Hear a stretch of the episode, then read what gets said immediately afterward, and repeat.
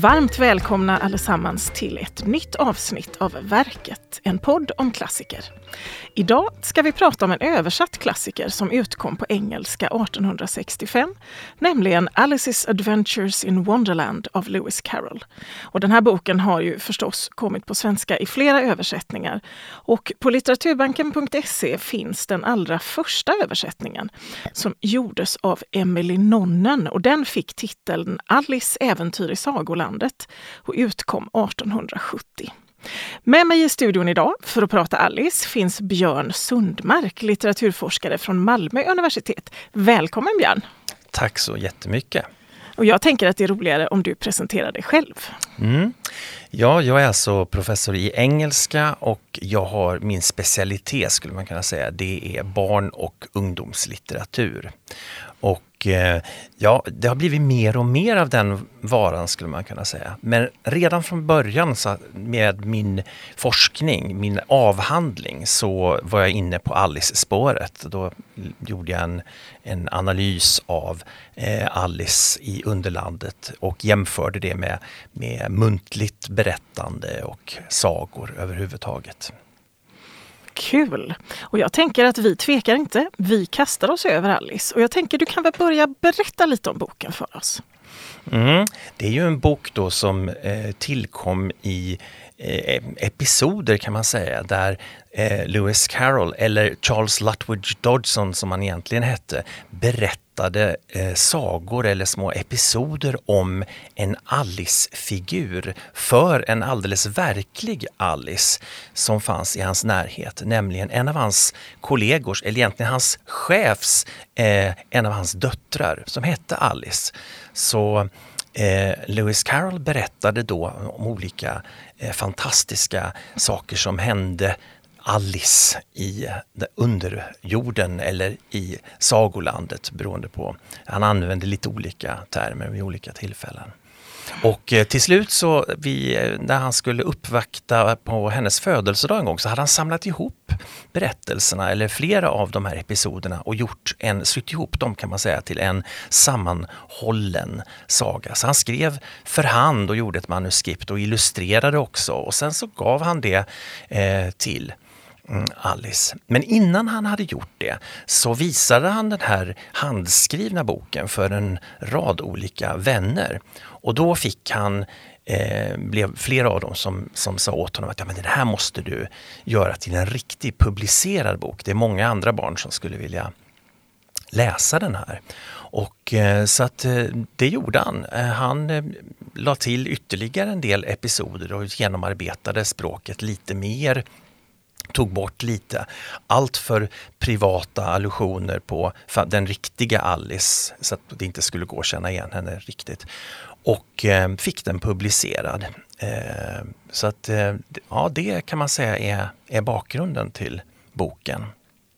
och det här är ju en en mycket läst och traderad bok. Så jag tror att vi kanske behöver inte grotta ner oss i det här med vad det är för episoder och mm. vad som händer henne i Underlandet. Det är mycket galna, galna grejer. Men jag tänker att vi vet, även om vi vet mycket, tänker vi om Alice, eller i alla fall vet hur boken ser ut och vad som händer i den, så vet vi ju inte så mycket, tänker jag kanske, om eh, Lewis Carroll eller Charles Lutwidge hemskt svårt att säga detta, Dodgson. Det är väldigt mycket konstiga ljud. Men du får berätta lite om honom. Ja, Lewis Carroll växte alltså upp på landsbygden i ett stort eh, kyrkoherdeboställe. Och han hade, nu kommer jag inte ihåg på rak arm hur många systrar, men det, han var, det var en stor barnaskara och väldigt många systrar framför allt. Och eh, det som eh, Lewis Carroll gjorde under sin, när han var ung, barn kan man säga, var att han gärna underhöll resten av flocken barn med berättelser. Han gjorde The Rectory Magazine fanns det någonting som han gjorde. Han hand, gjorde, skrev en, en, en liten barntidning för att förnöja då systrarna framför allt. Senare då så eh, gick han i sin fars fotspår och läste i Oxford. Och han var väldigt begåvad eh, och framförallt var han väldigt begåvad inom matematik och logik. Så eh, han blev kvar i Oxford, han blev kvar vid Christ Church College och blev fellow där och undervisade i eh, framförallt matematik och logik. Eh, han gifte sig aldrig, han framlevde kan man säga även efter berömmelsen med Alice i Underlandet-böckerna som gjorde honom ekonomiskt oberoende.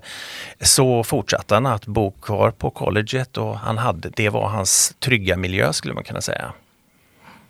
När man pratar om Lewis Carroll, vi fortsätter att kalla honom det tycker jag, ehm, så har det ju på senare tid framkommit spekulationer, funderingar och resonemang kring det här med hans förhållande till unga flickor, att det kanske inte var helt oproblematiskt. Mm. Vad kan du säga om det? Alltså man kan ju inte säga någonting hundraprocentigt, vi vet ju inte, men vi har väldigt mycket information om den här tiden, om, om honom. Eh, både från honom själv och från hans väldigt stora vänkrets, både av vuxna och eh, de som han lärde känna när de var barn och som sen växte upp och skrev om sina, sitt förhållande till honom. Eh, och som sagt, Lewis Carroll själv eh, skrev väldigt öppenhjärtig eh, dagbok och han skrev enormt mycket brev. Och eh, det man kan säga om man har forskat om Lewis Carroll och satt sig in i hela den här tiden är väl att åtminstone jag kan inte se att det finns eh, några lik i garderoben så att säga. Och man kan tycka då att, att någon av alla dessa barnvänner någon gång skulle ha eh, talat ut eh, många, många år efter det att eh, Lewis Carroll dog till exempel. Men ingenting sånt har framkommit. Ehm, sen kan man ju också säga att det är väldigt mycket av det som eh, skedde på, under den viktorianska perioden. Mycket synen på, på på eh, vad som är lämpligt i förhållandet mellan vuxna och barn och gif, alltså ålder när man kan gifta sig. Det var ju helt fullt, fullt möjligt att gifta sig med en 14-åring på den, på den tiden. Som en av Carols bekanta gjorde. Så att det finns ju synen på mycket av det när vi läser där med våra glasögon från vår tid tycker vi är väldigt eh, uppseendeväckande och vi tolkar det gärna då eh, med vår tids eh, normer eh, och, det, och, det, är inte alltid eh, leder inte alltid rätt. Men kontentan är väl att efter att ha läst och eh, väldigt mycket om och av mm. eh, Lewis Carroll så kan i alla fall inte jag se någonting som, som, som pekar på att han skulle vara någon Jack the Ripper eller, eller så som ju det faktiskt finns. Det finns faktiskt en artikel av en person som hävdade att uh, Lewis Carroll var Jack the Ripper. Men, men uh, när man då tittar på det så ser man att uh, ja, tidpunkterna stämde ju inte särskilt bra. Men det är här kuriosa, lite till kuriosa-kabinettet när det gäller Lewis Carroll. Lite önsketänkande där får man ju säga. Ja, man det hade ju varit väldigt smaskigt. Gåtan. Ja, precis. Jag tycker att jag är glad att det inte var så. Mm. Och vi ska inte fastna i det här med Lewis Carroll, men att, alltså det är som att man behöver ändå ta upp det här när man pratar om honom lite grann eftersom mm. det finns ändå så pass mycket skrivet om det här om jag har förstått det hela rätt. Men nu ska vi återvända till boken som på svenska då i den första översättningen fick heta Alice äventyr i Sagolandet. Hur togs den här boken emot i Storbritannien när den kom ut 1865? Mm. Recensionerna var eh, alldeles övervägande mycket positiva. Det fanns en del avvikande röster och man tyckte att det här var eh, väldigt eh, det, var, det var, fanns liksom ingen substans i den och sådana saker. Men de allra flesta recensionerna var positiva. Och man, eh, någon recension skrev att uh, It's pure sugar throughout. Det är bara socker rakt igenom. Och med det menar man nog detta att det fanns ingen det fanns ingen uppfostrande eller didaktisk impuls i, de här, i den här eh, sagan utan den är bara där för att roa barnet. Och det var någonting rätt så nytt på den tiden. Alltså, man kan ju säga att all barnlitteratur eh, kämpar ju med det att å ena sidan vill vi att det ska roa och underhålla barnet men samtidigt som vuxna vill vi också att det ska lära dem någonting eller det ska ge dem någonting. Det kan vara allt från mekaniskt att de ska lära sig att läsa men, men också normer, värderingar eller, eller så. Men i den här boken då eh, så kan man säga kommer ett trendbrott och det är ju då att alltså en del pratar om det som den första moderna barnboken. Att eh, ja, det här är fokus här är på eh, att barnet ska eh, tycka att det är roligt. och att det finns ingen, ingen eh, vuxen som står och pekar på att det här och det här ska du lära dig eller kunna när du går härifrån ifrån den här boken. Och det uppskattades då när den kom, äh, ja. trots att det då var i avsaknad av den här duktighetsprincipen? Liksom. Ja, Tror, och det är lite intressant faktiskt. Men det är klart att Alice i Underlandet är ju inte den enda boken från den perioden som har det. Men det är väl den som har fått stå som symbol för det och den är väldigt tidig. Eh, så det här var väl någonting som var på gång helt enkelt. Eh, eh, och, och, och, tiden var mogen för den här typen av litteratur. Sen är det ju då väldigt intressant när man då tittar på hur den översätts till andra språk. Att vilka länder är det den översätts till och vilket motstånd eller så finns det i, i eh, andra länder eh, mot det här idealet, det här eh, underhållnings eller lekfulla eh, som finns i den. Men om jag förstår dig rätt Björn så uppfattade 1865 års läsare väldigt tydligt att det är en barnbok. Eller att det var en barnbok när den kom ut. Är det en renodlad barnbok? Om det nu finns något sånt som en renodlad barnbok förstås. Mm, det är en jätteintressant fråga egentligen. Finns det? För eftersom ja. i barnlitteraturen så är det ju egentligen så att man alltid skriver in både en barnläsare och en vuxenläsare.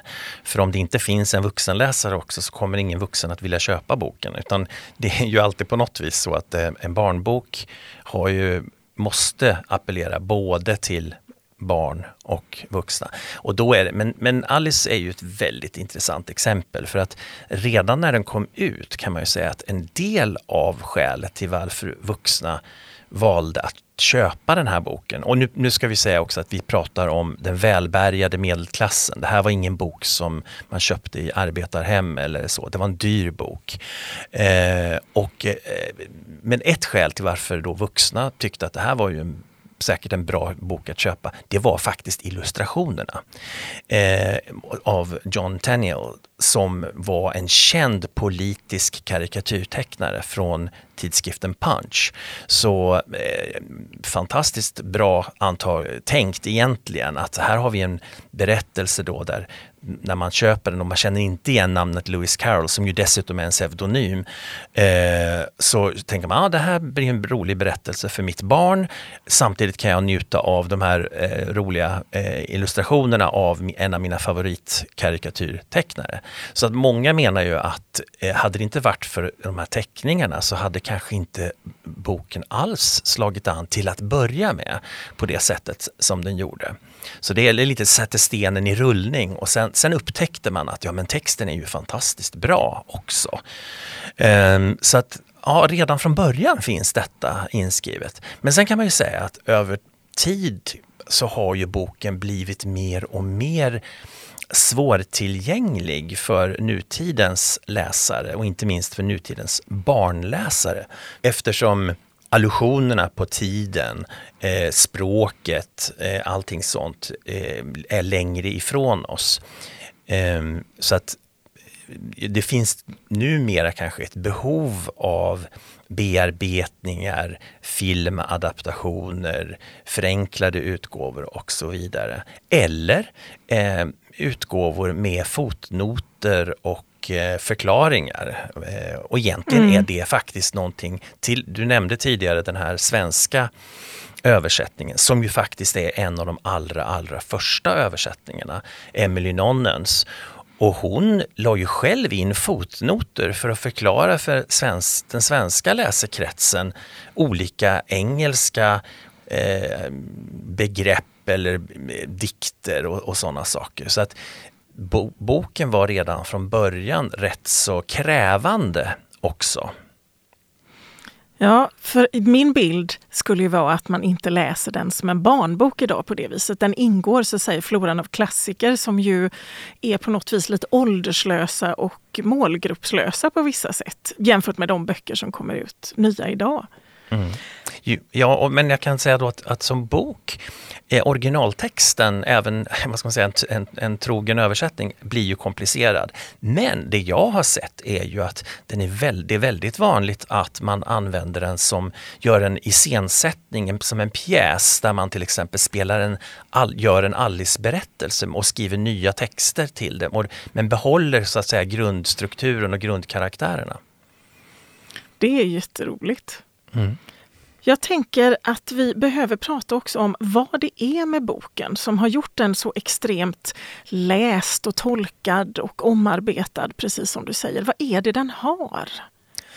Ja, den har ju så mycket. Den har ju, eh, alltså egentligen, Alice säger ju från början, What's the use of a book without pictures and conversations? Vad är det för mening med en bok som inte har bilder och konversationer? Och det här är ju en bok som har både bilder och konversationer. Den har också, kan man säga, eh, Eh, ett fantastiskt intressant språk som utmanar läsaren och som stimulerar läsarens eh, Eh, fantasi, kreativitet, motstånd skulle man kunna säga. Eh, så den biten finns också. Sen språket är ju också, förutom de här dialogerna som ofta är väldigt konfrontativa, och det är där, det här teateraspekten som jag nämnde tidigare, att man kan liksom se sig själv i den här, de här märkliga konfrontationerna med, med, med varelser. Så det finns en spänning inbyggd i, i berättelsen på det sättet också. Och sen är det ju att det är drömskt, att det är det här är ju som att gå in i en, en, en fantastisk dröm där vad som helst kan hända. Så den biten finns också. Och sen på ett sätt är det ju då barnets, det här nästan lite arketypiska, ett barn som i en förvirrande omvärld ändå reder sig och växer upp. Alltså det, boken slutar ju konkret med att Alice tar avstånd från drömmen, från det som händer där och då växer hon upp och blir för stor för sagovärlden och vaknar upp. Så att det blir ju nästan också som en sån här eh, inte ett vuxenblivande, men ett mognande eh, eh som är rent konkret i, i, i boken. Så den biten finns ju också. Så det finns så hemskt många saker, både på det språkliga planet och, och i, i berättelsen och i uttrycket som är väldigt starkt med Alice.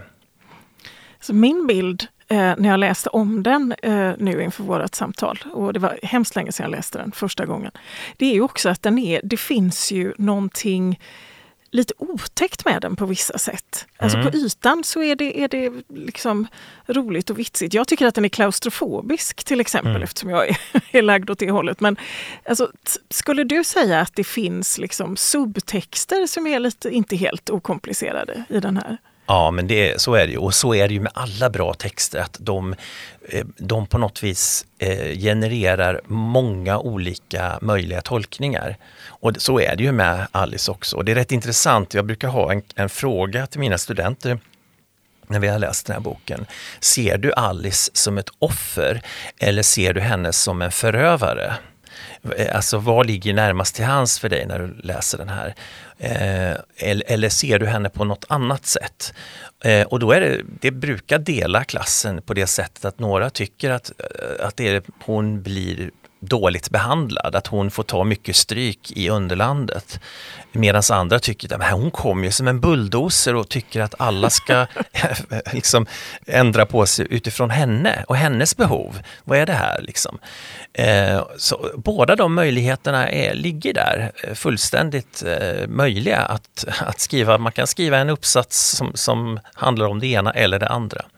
Sen, sen eh, någonting som jag tycker är fascinerande som jag såg en, en, en forskare hade skrivit en artikel som jag tyckte var så intressant att man, man kopplade ihop det här med den viktorianska erans förkärlek för spel och sport. Det är ju den tiden då man uppfann många sporter och spel. Och inte minst Lewis Carroll, han, han tog ju patent på en del, eh, han uppfann olika typer av spel och sporter. Det tilltalade hans sinne för logik också. Eh, och man kan ju se Alice lite grann som att hon hon går in i någon slags lekfullhet i de här mötena. Att är det, är som en utmaning. Nu säger de det, då gör jag så här. Och så säger jag så här och då gör de så. Det, det är på något vis lite grann som när man går in i en lek. Eh, och sen när den är slut, ja då går man bara vidare till nästa. Det är inga hard feelings utan det är liksom, okej okay, nu är det, klar, har vi klarat av det här. Ja, alltså jag tror vi skulle kunna ägna många timmar åt att prata om vad det är som gör boken så speciell och så läst och så traderad. Men jag tänker att vi behöver också prata lite om Alice förhållande till Sverige. För Alice i Underlandet är verkligen ett, ett globalt fenomen, det känner man ju till. Mm. Nästan överallt. Eh, men hur, hur har relationen till Alice sett ut i Sverige? Ja, eh, som sagt, vi har en av de allra första översättningarna, Emily Nonnens översättning. Eh, den kom bara några år efter eh, originalutgåvan och den kom precis efter den tyska och franska utgåvan. Eh, så att det är ju väldigt tidigt. Eh, jag tror att den boken, eh, den första utgåvan där, den var lite före sin tid i Sverige. Det var nog så att den in, den förbigicks rätt mycket med tystnad. Så det, så att, men, men det är väldigt intressant ändå att vi hade de starka eh, kopplingarna till England så att det fanns folk här som, som Emily Nonnen som faktiskt kände till den här miljön och kanske också kände enligt hennes egen utsaga i alla fall, kände både Alice och Lewis Carroll eller hade träffat dem. Eh, och att hon uppmanades att översätta den här boken av författaren. Det, det, har inte gått att bevisa det i efterhand tyvärr men, men, men det finns ju ingen anledning egentligen att hon skulle ha hittat på det. Ehm, så att vi har en väldigt, väldigt tidig översättning. Sen har vi den allra, allra första översättningen av den andra Alice-boken, Bakom spegeln. Den kom tillsammans med en nyöversättning av eh, Alice i Underlandet på ja, 1890 tror jag. Och eh, då var faktiskt det den första översättningen till något språk av eh, Bakom spegeln.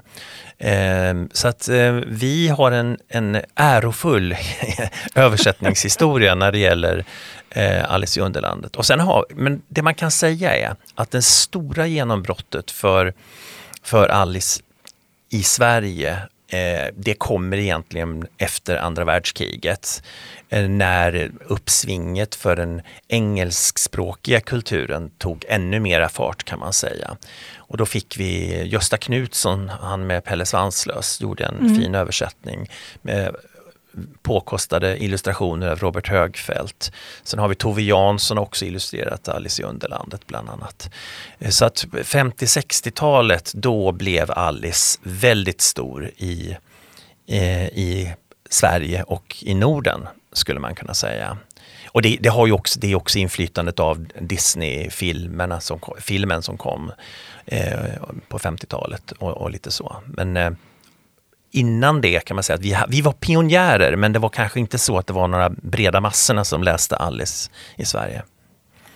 Kan man säga att Alice har inspirerat svenska författare och konstnärer på samma sätt som man kan se att Alice har inspirerat i den anglosaxiska världen? Eller är det lite för optimistiskt? Ja, det är en väldigt intressant fråga. Den enda författare jag vet som, som, har, som jag kan komma på, svenskspråkiga författare som jag kan komma på Eh, men jag vet att Tove Jansson ju har eh, uttryckt att hon är inspirerad av Lewis Carroll. Och som sagt, hon illustrerade ju både Alice i Underlandet och Snarkjakten, han, Lewis Carrolls långa nonsensdikt. Så att hon, hon jobbade ju med det materialet också väldigt mycket. Men hon har också skrivit om det i brev, att hon var inspirerad av honom. Jag kan inte på rak arm komma på några andra som, men det finns säkerligen mm. flera. Sen kan man väl säga som så att om man tittar generellt på, så är det rätt så intressant att Alice i Underlandet är eh, lite av ett unikum på ett sätt. Att det är, det är andra författare och böcker som inspirerar till exempel till fantasy. Det är ju inte, Alice i Underlandet är ju inte mm, på samma sätt en, en eh, som öppnar en ny genre. Utan den är lite mer av ett unikum på det sättet. Eh, och om man tittar på de som imiterade stilen i början i den engelskspråkiga världen så var det egentligen de första 30 åren efter Alice i Underlandet så var det många som imiterade stilen. Sen, sen dog det ut kan man säga. Så att um, man, det, det, var ett, ett, ett sätt att skriva som är rätt så krävande skulle mm. jag nog vilja säga. Vi har ju pratat om de första eller illustrationerna till den första utgåvan rättare sagt i England av Tenniel och så kom vi in på det här med att Tova Jansson har illustrerat en svensk översättning. Hur viktiga är illustrationerna för för boken och bokens framgång. Alltså inte bara då när den kom första gången utan även sen genom tiden framåt. Jag tror att de är väldigt viktiga. Det, det som är lite paradoxalt är ju att, att i och med att John Tenniels illustrationer eh, på något vis är så perfekta eh, till den här boken. Jag menar, eh, det var ju också så att Lewis Carroll och John Tenniel de, de jobbade ju väldigt tight kan man säga, eller tajtare än vad Tenniel egentligen ville. Så eh, Lewis Carroll han, han instruerade ju John Tenniel om att du ska göra så här och du ska göra så här. Och det var, togs ju inte emot sådär jättebra. Eh, och det finns också på något vis, eh, så det finns ofta ett väldigt tajt förhållande mellan text och bilder i, eh, i dem. Och de har i sig blivit så ikoniska de här bilderna. Så att eh, man kan liksom inte tänka Alice utan Tenniels illustrationer. Och då blir det lite paradoxalt att det ändå ges ut så otroligt många nyillustrerade Alicear. Eh, så att det, det är man kan lite grann fråga sig vad, vad, vad, poängen är med det. För att när vi har, det är ju en sak om man har en bok som är dåligt illustrerad till att börja med. Eller mm. det, inte, det inte finns några illustrationer alls, men nu finns det ju det. Så det är väl kanske då kan man säga å ena sidan då ett behov av att modernisera Mm, eh, eh det, om man inte vill behålla det här lite exotiskt gammeldags viktorianska då, då, kan man ju modernisera eller man kan, du nämnde tidigare det här att Alice är, eh, kan vara, ses som ett offer. Ja men då kanske man, en, en illustratör kan framhäva det i illustrationerna. Eh, man kan göra henne mer till en tonåring. Jag menar, tonåringen var ju inte uppfunnen på den, under den viktorianska tiden. Så att, eh, där, men jag menar, titta på Tim Burtons film, där, där är ju Alice-figuren är ju en tonåring. Mm. Eh, tonåringen som, som är, det är ju, hör ju till vår tid. Eh, så att sådana saker kan det ju finnas behov av att illustrera. Men sen tror jag också det finns lite av en sån här när det finns en, en stor eh, uttolkare som Tenniel av, så kan det finnas nästan som en sån här liten utmaning till senare tiders eh, illustratörer och konstnärer att de ska göra sin Alice. Sätta ja men precis, mm. någon slags eh, illustrationernas heliga graal där om ja. man kan avsätta Tenniel som den ultimata Alice eh, Ja, eller till och med använda, eh, lite så här referera till mm. Tenniel. För att de bilderna i sig är så ikoniska så att man det är ungefär som man använder Mona Lisa för att göra, så ser man att ja, men det är Mona Lisa men man har satt dit en mustasch. Men, men det är lite grann, man skulle kunna sätta en mustasch på Alice och så har man liksom på något vis gjort en ny Alice. Ja, är, alltså, är Tenniel din favorit bland illustratörerna? Uh, Nej, jag, jag skulle inte uttrycka det som favorit. Jag tycker bättre om vissa andra illustratörer som Rackham, Tove Jansson och så vidare. Men eh, han är Eh, han är, man kan inte komma ifrån Tenniel eftersom han var först. Mm. Det, är hans, det enda man då möjligen skulle kunna jämföra med är ju eh, Lewis Carrolls egna illustrationer som han ju faktiskt gjorde till eh, The Underground Alice som är det första manuskriptet då som vi pratade om inledningsvis. Ja, och där blir jag lite nyfiken. Är det så att det var kommersiella skäl som gjorde att man tog in en annan illustratör istället för att använda Carols egna teckningar? Ja, det var nog, ja, det, det hade man nog kanske, det, det fanns säkert, men jag tror också att det var eh, eller jag vet, att för Lewis Carroll själv eh, skrev om detta, att han han ville, ha, att, han ville att det skulle vara top notch, att det skulle mm. vara en, en riktigt bra erkänd eh, illustratör som gjorde det här. Eh, han, hade ju, han var ju väldigt petig när det gällde kvalitet och sånt och han skriver till och med själv att min, min talang som tecknare är inte tillräcklig.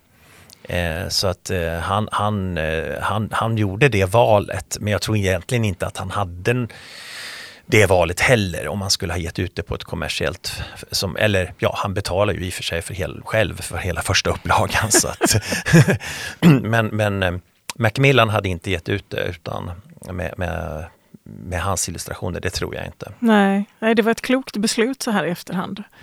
Ja. Att använda sig av Tenniel. Mm jag funderar lite på vad det finns för saker som vi missar som moderna läsare idag, som var självklara för dåtidens läsare, England 1865. Eller Sverige 1870 möjligen. Mm.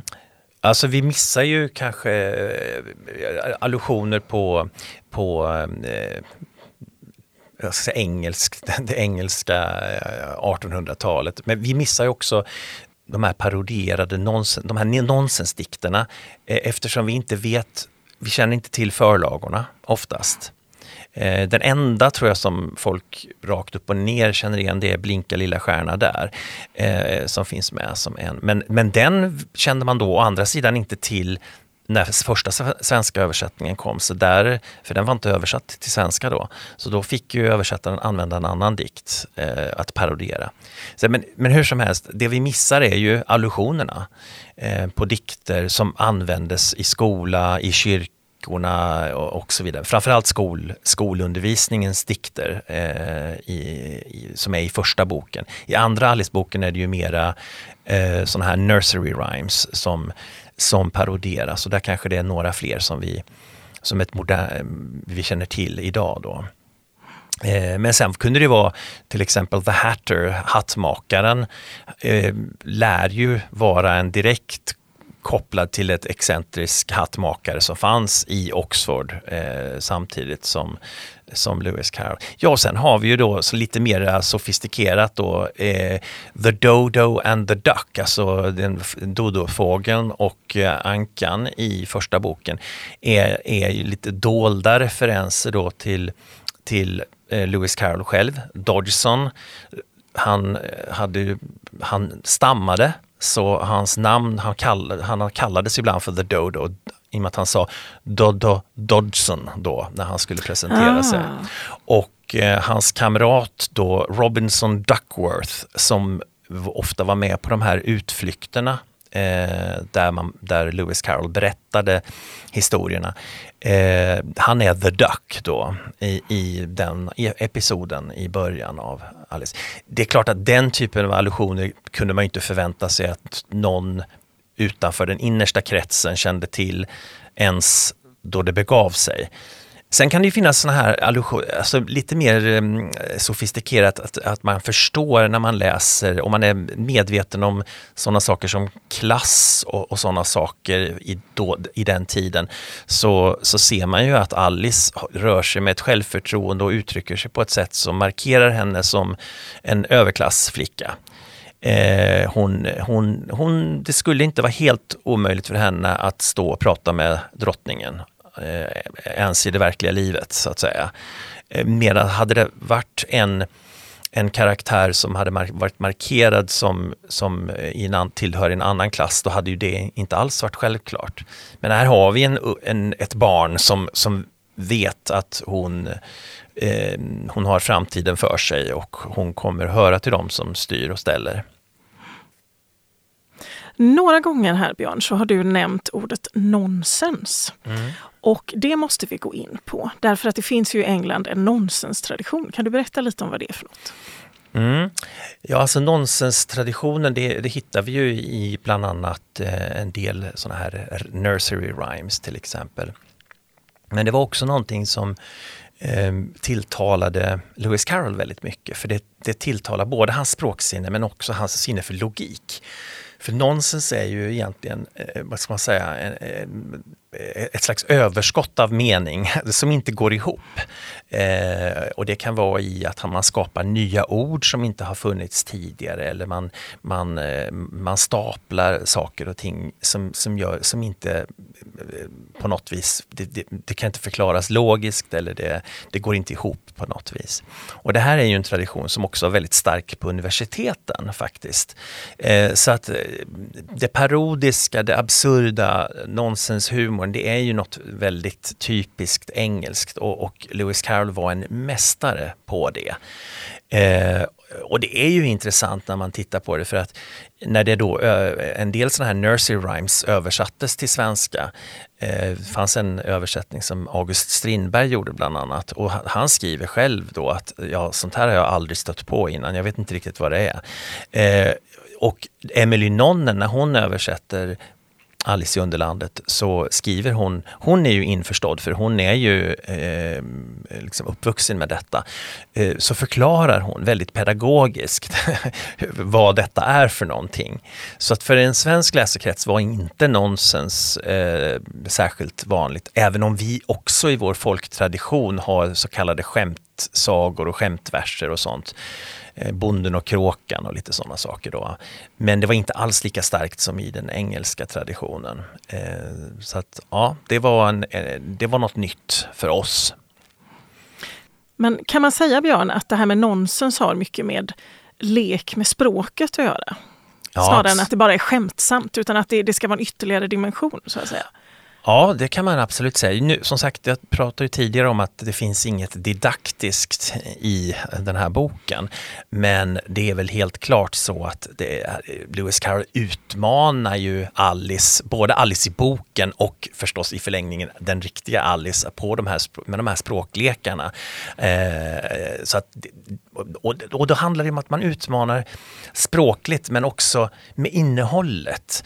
När man gör om en väldigt didaktisk dikt om hur viktigt det är att man ska arbeta hårt till att det handlar om en krokodil som äter upp eh, småfisk till exempel. Det, det, blir en absurd knorr på mm. det, att man både i, texten i sig men också att man, man känner ju till att den här den här originaldikten egentligen handlar om att man ska arbeta hårt. Så då parodierar man ju också, kan man säga, innehållet. Mm. Eh, så det får ju eh, barnet eller vilken läsare som helst att fundera över eh, språk, mening, eh, moral och så. Och det kan man ju säga, det är ju väldigt bra läxa att få. Mm. Det är väl bara det att det som gör att det blir attraktivt är att det inte det är inte presenterat som en, en läxa, utan det här är subversivt på något vis. Och det är det som gör att vi växer med det på något vis. Jag tänker att eh, det här är ju lite av en utmaning för en översättare såklart, till svenska och vilket annat språk som helst. Hur, hur har det funkat i de svenska översättningarna med den här aspekten av Alice i Underlandet? Mm, jag tycker ju att jag har, haft till, jag har varit inblandad i flera olika projekt där vi har tittat på översättningar både av eh, hela verket men också av, jag håller, har hållit på med en, en bok om jämförande studie om just dikten Jabberwocky i olika översättningar över hela, från hela världen. Och eh, jag kan ändå tycka att vi har, eh, vi har det är hyfsat bra. vi har haft bra mm. översättare eh, många gånger. Eh, men visst, man, man, ser då till exempel en, någonting som också händer i de svenska översättningarna oftast, är att man, man, man stryker ner nonsensinnehållet eh, eftersom det dels, tänker jag, är svårt att översätta eh, men dels också att man är rädd för att barnen inte ska kunna ta in eller smälta så mycket eh, nya ord och, och eh, svåra saker. Så att väldigt ofta så förenklar man i översättningarna, även de svenska skulle jag vilja säga. Har du någon favorit? Nu är vi tillbaka till det här med att du ska berätta om dina favoriter. Men har du någon favorit bland de svenska översättningarna av Alice? Jag tycker att eh, Gösta Knutssons översättning är fin, eh, inte minst i dikterna. Eh, eh, han är väldigt bra på både att eh, hålla sig till versmåtten. Han utnyttjar dem väldigt smidigt. Och han, eh, han är också uppfinningsrik i, eh, i, när han översätter de här nonsenssekvenserna. Eh, så att han är väl, men, men som sagt, Emily Nonnen är ju fantastisk på ett sätt också. Eh, och Louise Arsenius, som var den som första som gjorde båda tycker jag också har, de tre är, tycker jag är väldigt bra faktiskt. Ja, Björn, nu måste vi tyvärr lämna underlandet och komma upp till den vanliga världen igen. Ehm, för er som är nyfikna på att titta på Emily Nonnens översättning av Alice i Underlandet så är det bara att gå till litteraturbanken.se. Tack snälla Björn Sundmark för allt som du har lärt oss om Alice. Tack så mycket. Och jag och Björn säger ett gemensamt tack till alla er som har lyssnat. God läsning!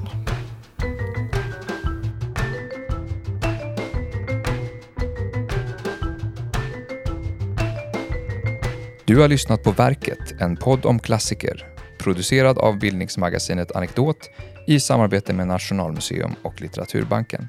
Alla avsnitt samt fler poddar, filmer och essäer hittar du på anekdot.se.